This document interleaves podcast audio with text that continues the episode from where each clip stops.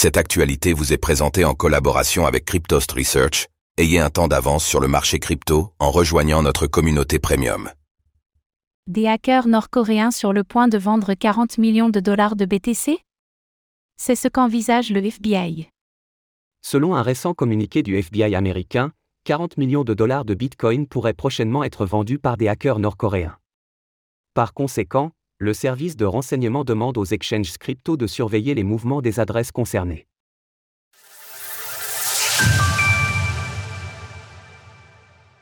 « 40 millions de dollars de Bitcoin bientôt vendus Le FBI a publié un communiqué afin de mettre en garde les sociétés crypto concernant une potentielle vente de Bitcoin, BTC, massive.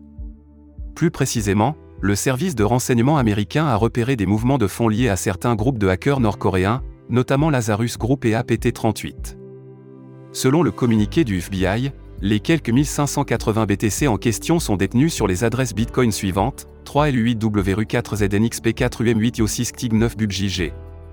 Depuis 37 Jincalus 2 Winnie A9HL5P dont LW3DXKIK, 39 ikit N9 Tink 3W Yanouk 3 MIFB5 TZCG Jou, depuis 34 Y76 UCCG9 SVIBXI 2 Kotugdox DXC, 3 Aukjorv 9 Knep 9 Itunes X4 NK, depuis 3 9 BS2 S775 TV 1 Ptongf Klax 3 Srakmf, 3 Pgina 7 8 GZ LJGU 5 1 JR 1 9 Q2 8 W2 T9 OC.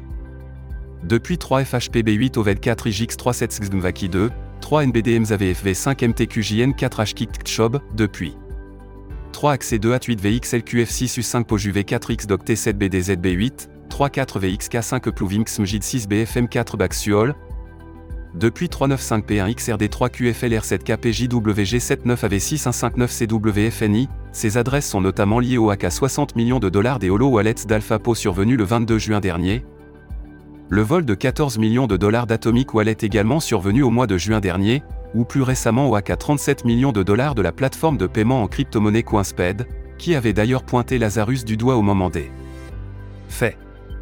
Le communiqué du FBI recommande chaudement aux différentes sociétés du secteur crypto, on pense surtout aux exchanges, de surveiller les prochains mouvements de ces adresses.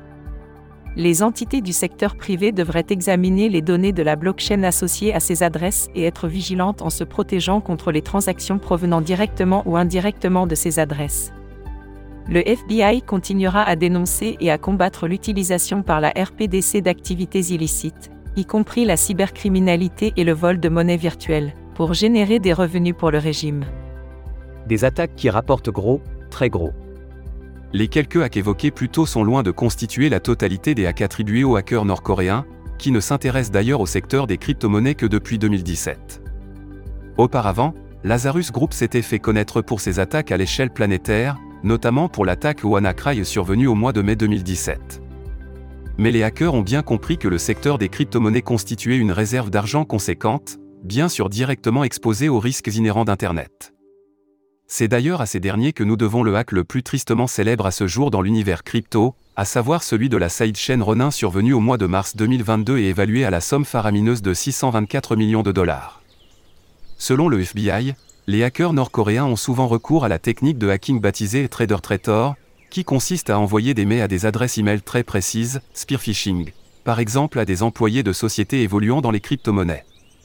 Les mets en question tentent d'attirer l'intention du destinataire, en évoquant des offres d'emploi au salaire attrayant par exemple, afin de l'inciter à télécharger une pièce jointe.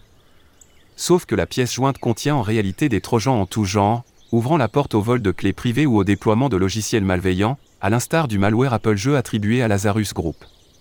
Retrouvez toutes les actualités crypto sur le site cryptost.fr.